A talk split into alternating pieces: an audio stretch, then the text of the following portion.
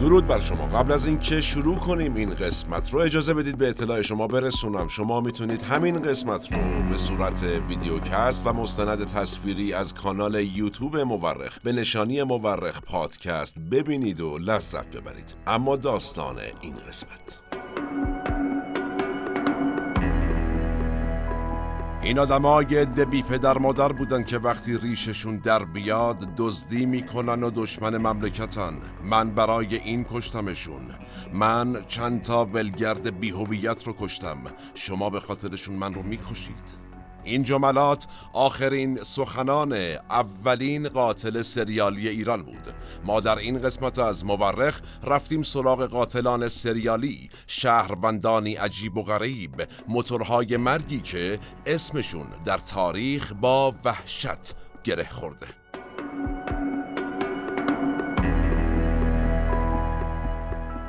سلام من احمد آشمی هستم و این اپیزود 65 از پادکست مورخه که مرداد ماه 1402 منتشر میشه. ما در این قسمت از مورخ رفتیم سراغ تعدادی از عجیب ترین آدم های تاریخ اجتماعمون سراغ قاتلین سریالی و تاریخچه اونها رو روایت کردیم. به اعتقاد اغلب مورخین تاریخ بیش از آن که علم باشد یک هنر است. هنر کنار هم گذاشتن شواهد. ما در پادکست مورخ هر بار یکی از پازل های تاریخ رو کنار هم می‌ذاریم.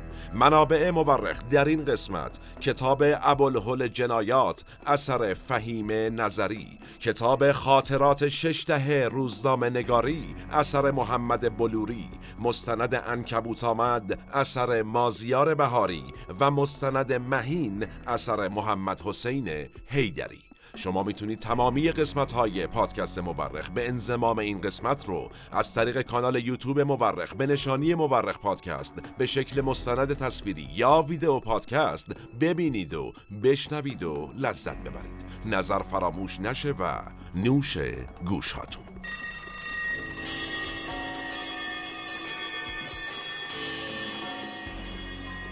قبل از شروع این قسمت اجازه بدید نه دقیقه چیکار کنیم کمی توضیح بدیم.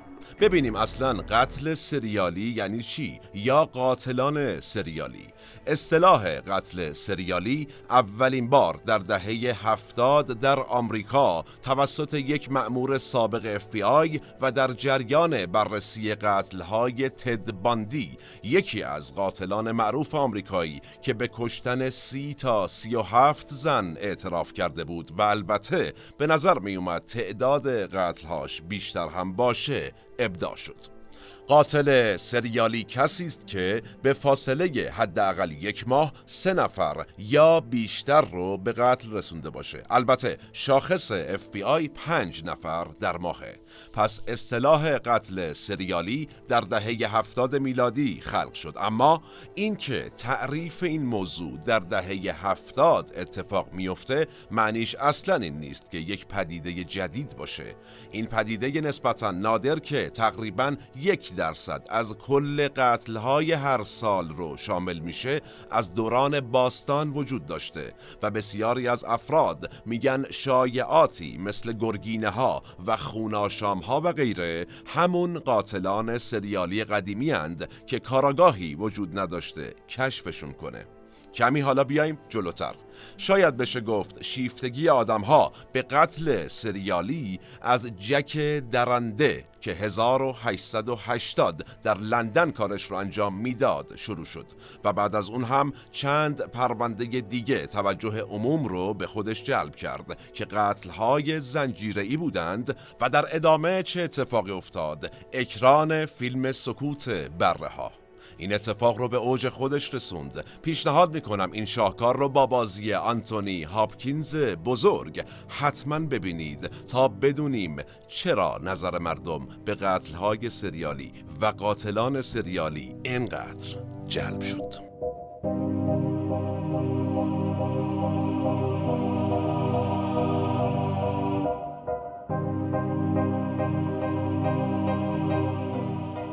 خب اساسا قتل و قاتلان زنجیره‌ای تعدادشون نادره. گفتیم یک درصد از قتل ها رو شامل میشن.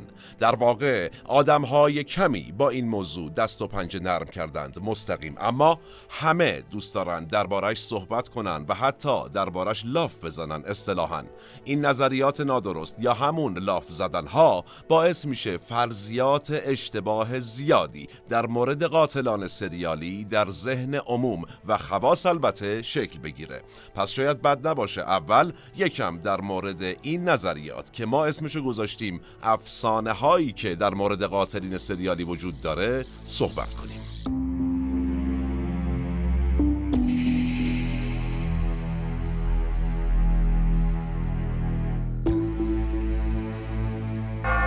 افسانه شماره یک.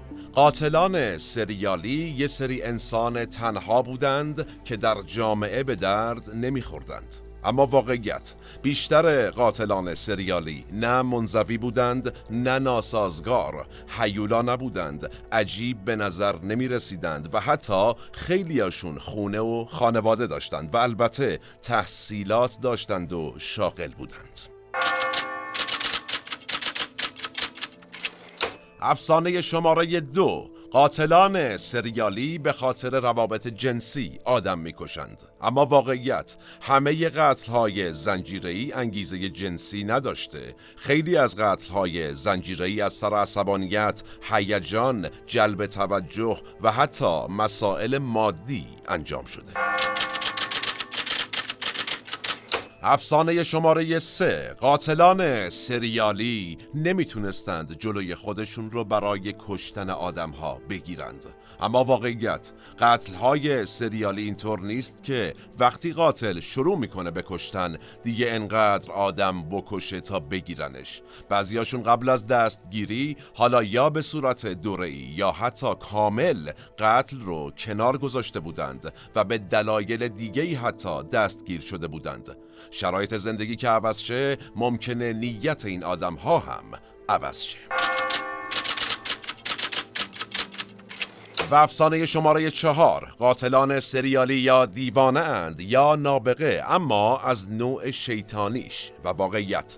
میگن مشکلات قاتلان سریالی ریشه در کودکیشون داره. سلامت روان ندارند اختلال دارند یا خیلی باهوشند. این تصویری که رسانه ها القا می کنند اما در واقعیت در این گروه از انسان ها هم همه جور آدمی وجود داره. از بسیار باهوش تا آدم های مرزی و از کسانی که سلامت روان کافی دارند تا کسانی که اختلالات روانی دارند. اما در دادگاه برای تعداد بسیار بسیار کمیشون اثبات شد که کنترل عقل نداشته باشند. البته که باید این رو در نظر داشته باشیم. بین جمعیت مبتلا به بعضی اختلالات روانشناختی تعداد مجرمین بیشتر معمولا. مثلا بین قاتلان سریالی تعداد زیادیشون مبتلا به انواع اختلالات شخصیت خصوصا شخصیت خودشیفته و ضد اجتماعی وجود داشته.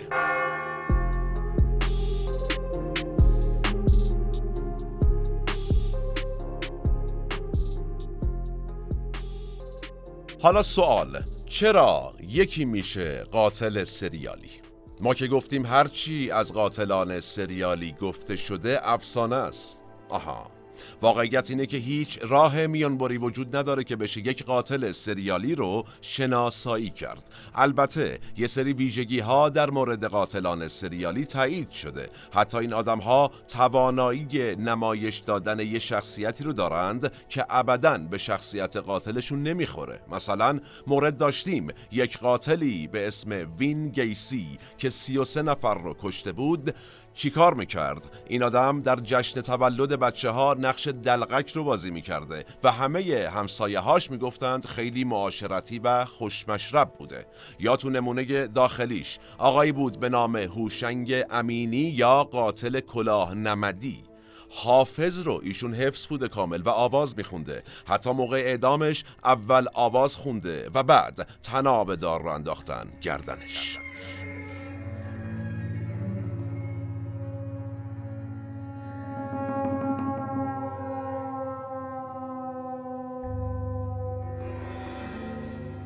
در نهایت امروز ثابت شده که این آدم ها معمولا از مکانیزم تجزیه شخصیتیشون استفاده می‌کنن و همین مسئله اولین چیزیه که پلیس رو برای پیدا کردنشون سردرگم می‌کنه. حالا یعنی چی این مکانیزم تجزیه شخصیت؟ قاتلان سریالی معمولا دنیاشون دو قسمته. یه قسمتش آدم های نزدیکشونه که امکان نداره بهشون آسیب بزنن و قسمت دوم میشه بقیه آدم ها که فقط برای این دوستان تعمه هستند. توی ورژن پیشرفته در بین قاتلان سریالی مکانیزم انسان زدایی رو هم داریم. یعنی از نظر قاتلان زنجیره‌ای کسانی که می‌کشند اعضای بی مصرف جامعه هستند و این جمله رو بارها و بارها با تعابیر مختلف تقریبا تو اعترافات همه قاتلان سریالی می‌بینیم و شنیدیم. مثال معروفش سعید هنایی قاتل سریالی مشهد که اخیرا دو فیلم ساخته شد داخلی و خارجی یعنی انکبوت و انکبوت مقدس که البته واقعا درخشان بود محسن تنابنده در این فیلم در انکبوت ببینید اگر ندیدید در این فیلم مشخصا می‌بینیم. سعید هنایی میگه من کسانی که کشتم اعضای بی مصرف جامعه بودند. سعید هنایی قربانیانش کارگران جنسی بودند و انگیزش پاک کردن فساد از روی زمین بود.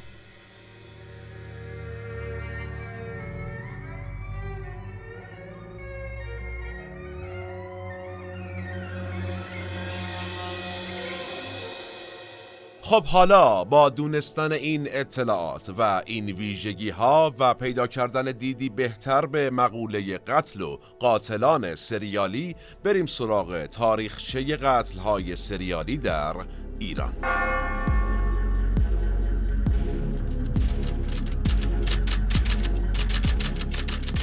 اولین قاتل سریالی ایرانی علی اسقر بروجردی بود یا اسقر قاتل؟ که سال 1313 شمسی اعدام شد. اسقر قاتل در خانواده ای دزد قاتل و بدنام چشم به جهان گشود و بزرگ شد.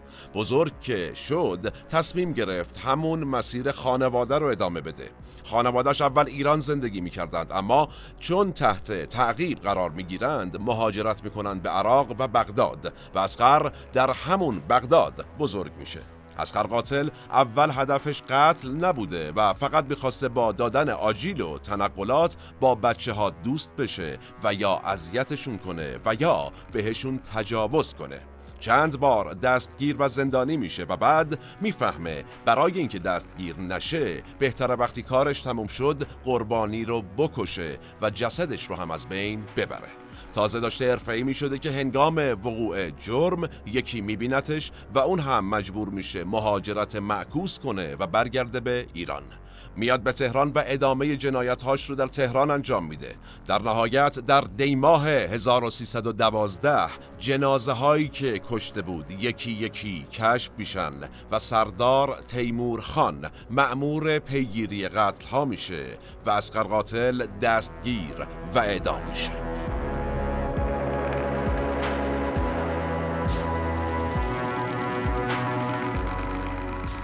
اون جملاتی که ابتدای این قسمت عرض کردم مربوط به همین اسقر قاتل بود. در واقع وقتی حکم اعدام اسقر قاتل تایید میشه میگه این آدم ها یه عده بی پدر مادر بودند که وقتی ریششون در بیاد دزدی می‌کنند و میشن قاتل و دشمن مملکت. من برای این کشتمشون. حتی پای دار هم که میبرنش ایشون رو میگه من چند تا ولگرد بی هویت رو کشتم. بعد شما می‌خواین به خاطرش منو بکشید عجیبه ها مرز انسان زدایی رو از قاتل در نوردیده بود. واقعا.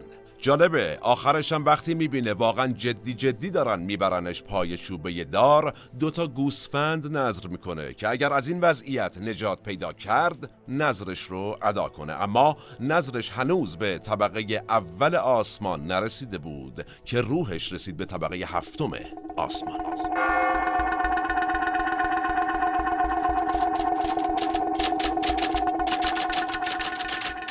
بعد از اسقر قاتل محمد علی وکیلی مشهور به سیف القلم رو دومین قاتل سریالی ایران می‌دونن.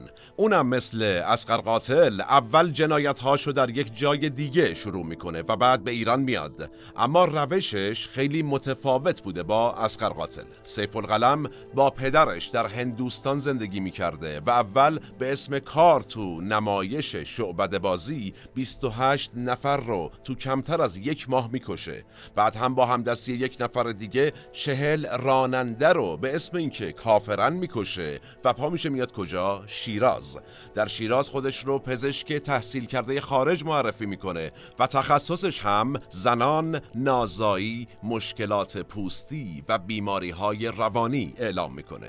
ایشون زنان رو گول می‌زده میبرده خونه که همون مطبش بوده باشه و به اسم دارو برای مشکلاتشون به زنان سیانور می‌داده و در نهایت اونها رو میکشته و در حیات چال می‌کرده. جالبه بدونیم که همدم ایشون کتاب آقای راسپوتین بوده همون کشیش روسیه تزاری. ما در قسمت مربوط به واگنر گروه شبه نظامی واگنر اخیرا در پادکست مورخ مختصر راجع به ایشون صحبت کردیم. اگر ندیدید یا نشنیدید پیشنهاد می‌کنم ببینید از طریق کانال یوتیوب مورخ به نشانی ادساین مورخ پادکست یا از طریق تلگرام مورخ و پادگیرها به صورت پادکست و صوتی بشنوید و لذت ببرید. آقای سیف القلم تکنیک قتل با سیانور رو از راسپوتین روسی یاد گرفت. وقتی هم که دستگیر میشه میگه آقا من سید اولاد پیغمبرم. می‌خواستم زنان هرزه ای که بیماری مقاربتی داشتند رو از بین ببرم.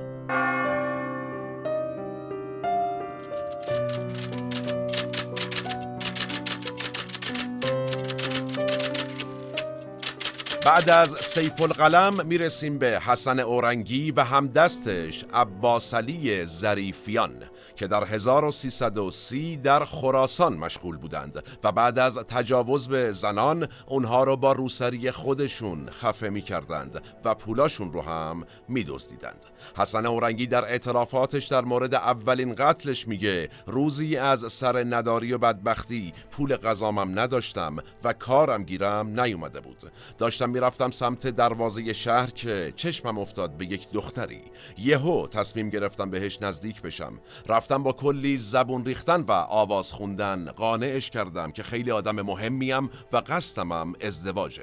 خلاصه بردمش خارج از شهر با عباس علی ظریفیان پولاشو گرفتیم بهش تجاوز کردیم و در نهایت خفش کردیم.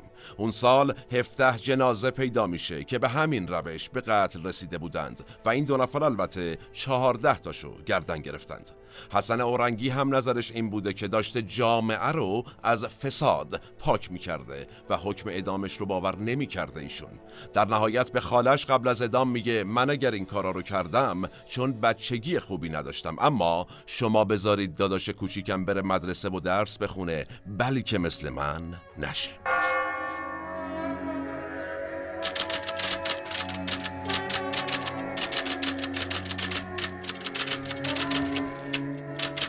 هوشنگ امینی یا قاتل کلاه نمدی نفر بعدی لیسته که در 1341 سمت ورامین تهران مشغول بوده.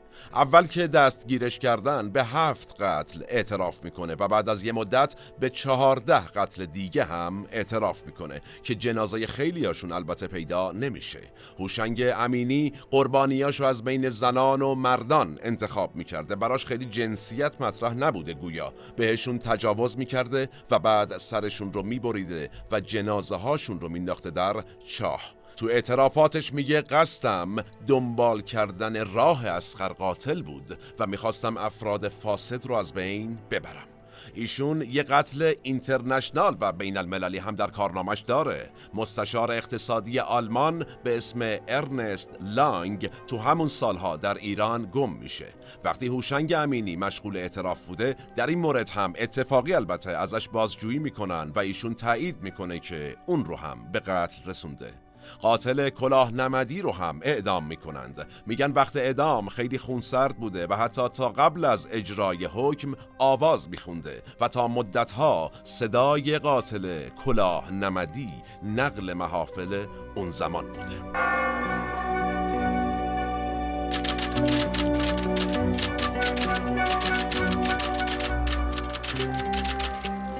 بعد از اینها سندی از قاتلین سریالی در تاریخ مدون نیست تا سال 1359 الا 1364 و کی؟ مجید سالک محمودی یا قاتل تناب سفید مقتولای مجید سالک از بین زنان شوهرداری انتخاب می شدند که مجید فکر می کرده یا مطمئن بوده یا متوجه می شده که به شوهرانشون وفادار نیستند. علت چی بوده؟ این آقای مجید سالک به خاطر چک بی محل میره زندان. بعد از دو سال که از زندان میاد بیرون می‌فهمه زنش و پسر خالش با هم رابطه داشتند. آقا مجید قصه ما اونها رو نمی‌کشه ولی میره بیرون به جاش از مردم شهر و اجتماع حسابی انتقام می‌گیره. مثل آقای شادمهر که می‌خونه از مردم شهر بیزارم. چرا؟ چون با یکیشون خاطره دارم. برای قاتل تناب سفید سن و سال فرقی نداشته و همه سوژه های مشکوک رو ایشون خفه می کرده. طبق اعترافاتش چهل و نه زن رو کشته اما برخی از مقامات اون زمان می‌گفتند جنازه صد زن به شیوه قتل مشابه با قربانی های سالک محمودی پیدا شده که متهم به اونها اعتراف نکرده سالک محمودی در سال 1365 و قبل از اینکه تحقیقات کامل بشه و حتی دادگاهی بشه در زندان قصر خودکشی می‌کنه و میمیره.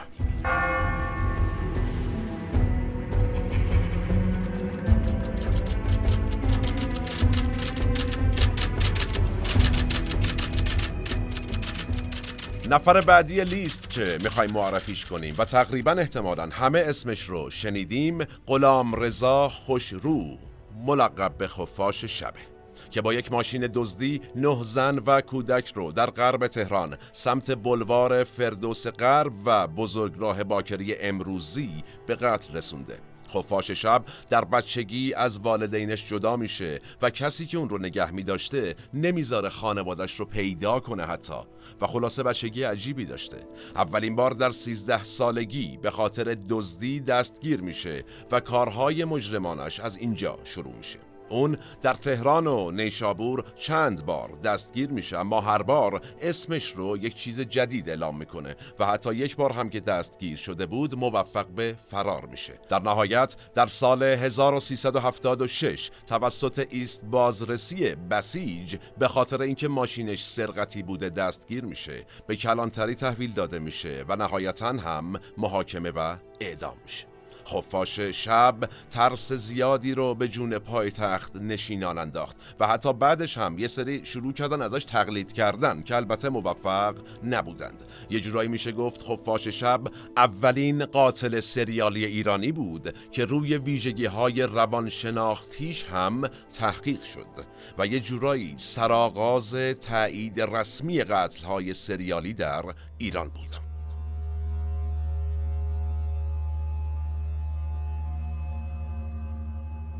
البته داستان خفاش شب ناگفته های بسیاری داره. به طور مثال آقای محمد بلوری که ازش به عنوان پدر روزنامه نگاری حوادث ایران یاد میشه و کسی که برای اولین بار لقب خفاش شب رو تو رسانه ها به غلام رضا خوشرو داد وقتی که هنوز البته این قاتل سریالی بازداشت نشده بود چی میگه ایشون؟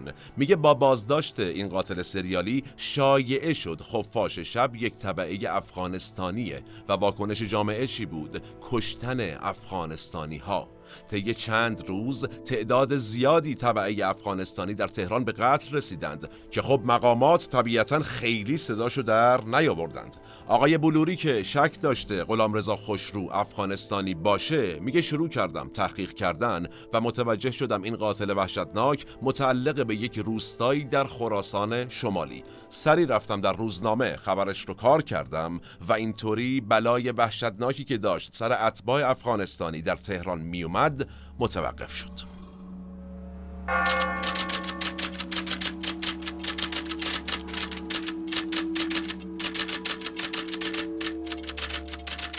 تو همین دوره قدیر شیخ جو هم در تهران مشغول قتل بوده و پنج نفر رو می‌کشه.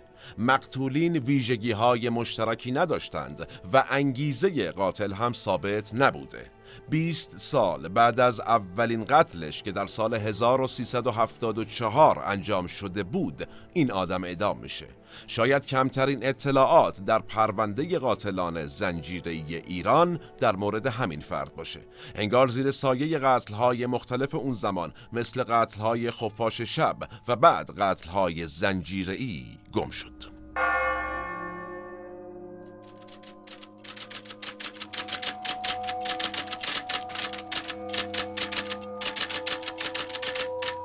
قتل های زنجیره ای هم تو همین سالها اتفاق افتاد و حتی یه سری معتقدند بین این قتل ها با قتل های خفاش شب رابطه ای وجود داشته که البته هیچ وقت سندی محکم در این رابطه به دست نیومد.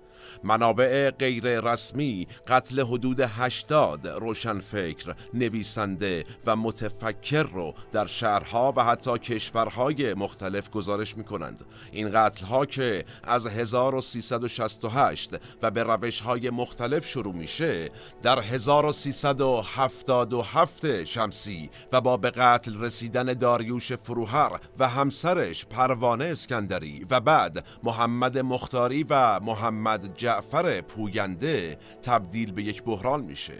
نکته مهم چیه؟ این که در نهایت مقامات رسمی فقط همین چهار مورد قتل آخری که ارز کردم رو مربوط به این پرونده دونستند. متهم اصلی این قتل ها کی بود؟ سعید امامی از معاونان وزارت اطلاعات. و در کنارش البته اسم چند نفر دیگه هم برده میشه.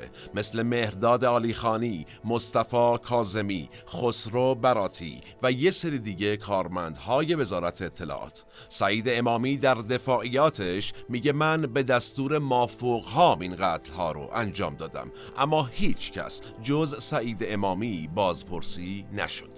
در نهایت پرونده قتل های زنجیری و سعید امامی یکی از جنجالی ترین پرونده های جنایی و امنیتی تاریخ ایران شد. رسانه های زیادی اون زمان به این مسئله پرداختند که پر سر و صدا ترینش مقاله روزنامه سلام بود که همون مقاله منجر به توقیف این روزنامه شد و بعد از اون چی شد؟ حوادث کوگ دانشگاه در 18 تیر 1378 پیش اومد.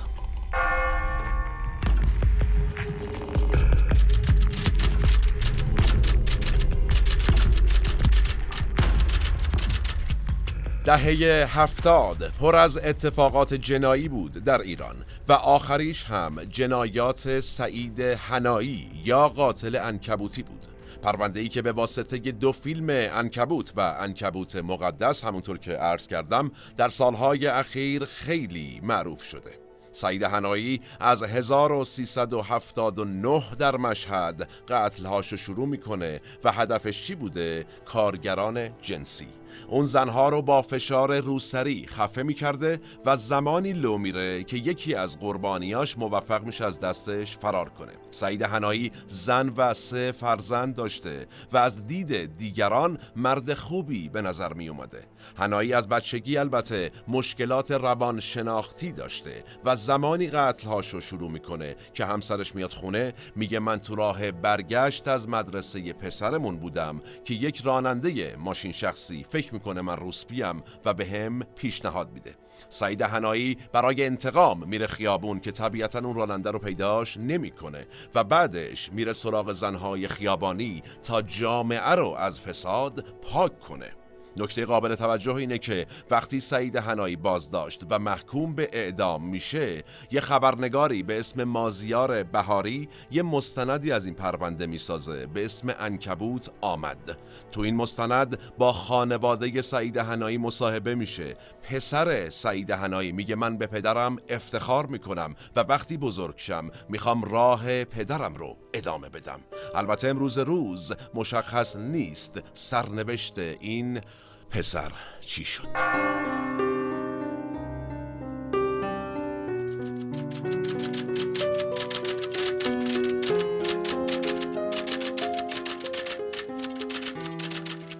دهه هشتاد شمسی در ایران. قتلهای محمد بسیجه معروف به بیجه در 1380 تا 1384 بازتاب جهانی داشت. بیجه پنجاب و چهار پسر بچه رو بعد از کتک و تجاوز کشت و در قبرهای کم عمق در پاک دشت دفن کرد. بیجه کودکی بسیار سختی داشته و خودش هم قربانی تجاوز بوده. اون در بازپرسی ها میگه من بچه هایی رو میکشتم که شبیه کودکی خودم بودند. چرا؟ که به عذاب من دچار نشند. پرونده بیژه سرزنش زیادی برای نیروی پلیس در اون زمان به همراه داشت. چرا؟ چون هم باور بر این بود که تحقیقاتشون درست انجام نمیشه و هم بدتر از اون بیژه یک بار دستگیر میشه و می‌تونه بدون اینکه گناهکار شناخته بشه آزاد بشه و ادامه بده. این آقای بیژه می‌گفته از قتل افراد احساس آرامش می‌کنم و بارها در اعترافاتش میگه اگر دستگیر نمی شدم به قتل هام ادامه می‌دادم. جنایات بیژه خشم عمیقی رو در بازماندگان ایجاد کرده بود و نتیجه اعدامش بسیار خشن برگزار شد هر کسی می‌تونسته بره شخصا یه بخشی از حکم اعدام رو اجرا کنه پرونده بیجه بزرگترین پرونده جنایی تاریخ ایران لقب گرفت.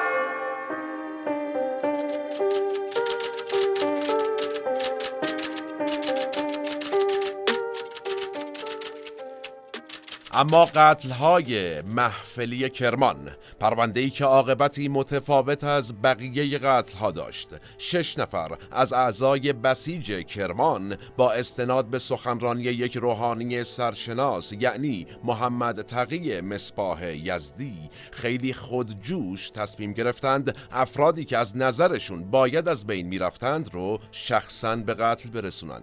این افراد برای پنج فقر قتل مقصر شناخته شناخته میشند. اما بررسی های اون زمان نشون میده 13 قتل دیگه هم به روش مشابه این پنج قتل در همون سالها انجام شده و البته مسکوت مونده. این پرونده به خاطر رضایت تمام اولیاء دم مختومه اعلام شد و قاتلین هم بعد از مدتی آزاد شدند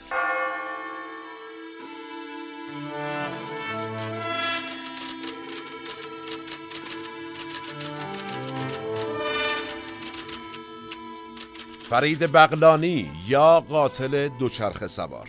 قاتل سریالی مشهور آبادان و خرمشهر در سال 1387 بغلانی به گفته خودش رابطه خوبی با مادرش نداشت و وابستگی عمیقی به پدر بزرگی داشت که به ضرب و جرح زنان در خیابان مشهور بود. دو بار قبل از شروع قتلهاش به دلیل زن ستیزی و حمله به زندان محکوم شده بود و بعد از اون از 1383 تا 87 این آدم 16 قتل انجام داد و در نهایت اعدام شد.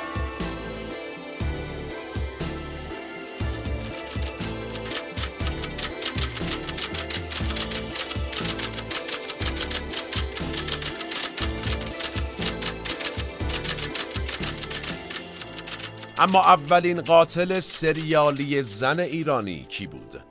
مهین قدیری که به واسطه مستندی که ازش ساخته شد در سطح جهانی هم مشهور شد. مهین در قزوین زندگی می کرده و به خاطر مشکلات مالی شروع به قتل می‌کنه. بعد از کشتن افراد مسنی که به نظرش عمرشون رو کرده بودند و دیگه کاری در این دنیا نداشتند طلاهاشون رو میدزدیده و البته به گفته خودش قصد داشته بعد از اینکه مشکلات مادیش حل شد قتل رو کنار بذاره. مهین قدیری گفته خودش عذاب وجدان زیادی برای قتلهاش داشته و با این جمله به نظر می‌رسه شخصیت ضد اجتماعی نبوده جای دیگه ای از اعترافاتش میگه نفرتش از مادرش باعث قتل زنان مسن شد چون اون نیاز مالی داشته و مادرش بهش کمک نمی‌کرده. مهین فقط یک مرد رو کشته بود و بقیه قربانیانش زنان بودند یک بار هم به اتهام قتل همون مرد که از اقوامش بود دستگیر میشه اما شواهد کافی علیهش وجود نداشته و آزاد میشه در نهایت مهین قدیری در 1388 اعدام شد. اعدام شد.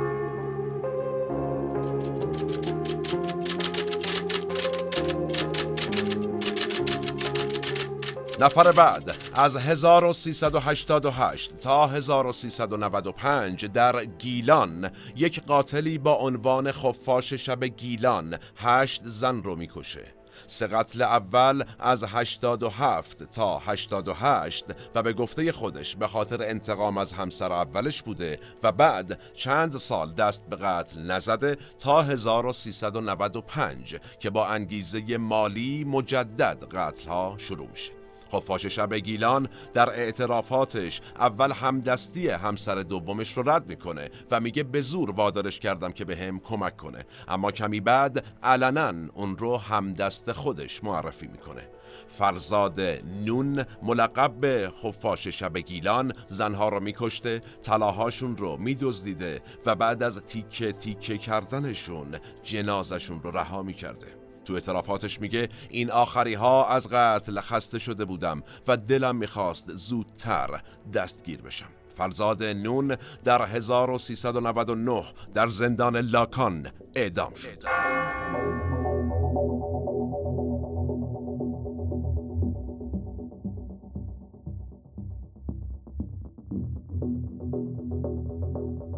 قاتلین زیادی بودند که شاید چندین قتل انجام دادند و اسماشون رو شنیده باشیم.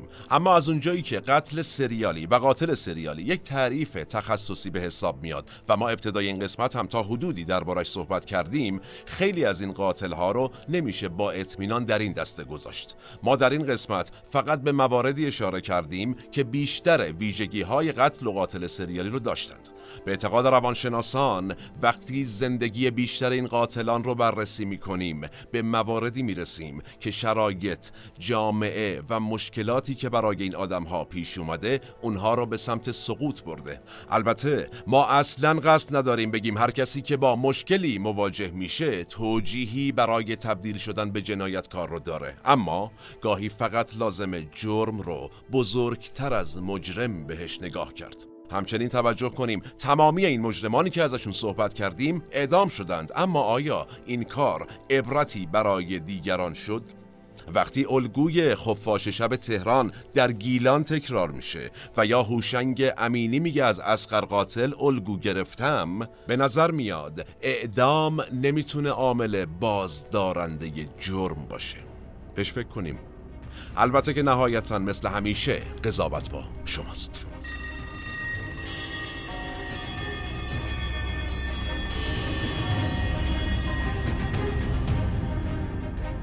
در تمام این سالها خیلی از رسانه ها وقتی می‌خواستند اخبار و گزارش های لحظه به لحظه قتل های سریالی رو پوشش بدند چی می نوشتند؟ به طور مثال می نوشتند زنان باید یاد بگیرند کمتر طلا به خودشون آویزون کنند که قاتل وسوسه نشه یا زنان باید بیشتر به هشدارهای پلیس توجه کنند یا زنان بیرون خانه نیایند؟ و از این دست توصیه های عجیب. توجه کنیم که به این نوع مواجهه با جنایت روانشناسان میگن قربانی نکوهی. در بحث تجاوز هم ما با این پدیده مواجهیم که خیلی وقتها دیگران به جای متجاوز دارن قربانی تجاوز رو سرزنش می‌کنند. عجیبه. و باز به اعتقاد روانشناسان توجه کنیم که قربانی نکوهی حتما یک ظلم مضاعف علیه قربانی. زمان ما به فرجام رسید و کلام ما هم من احمد آشمی هستم و تنها نیستم. این اپیزود هم به همت تیم پادکست مورخ در استودیو پیکان تهیه و تولید شد.